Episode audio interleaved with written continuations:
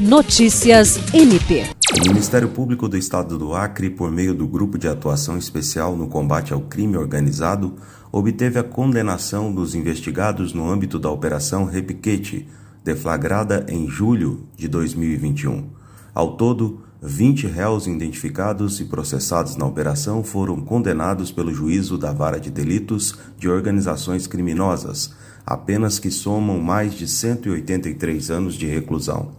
Os réus foram condenados por integrar organização criminosa de âmbito nacional com emprego de armas de fogo e participação de crianças e adolescentes.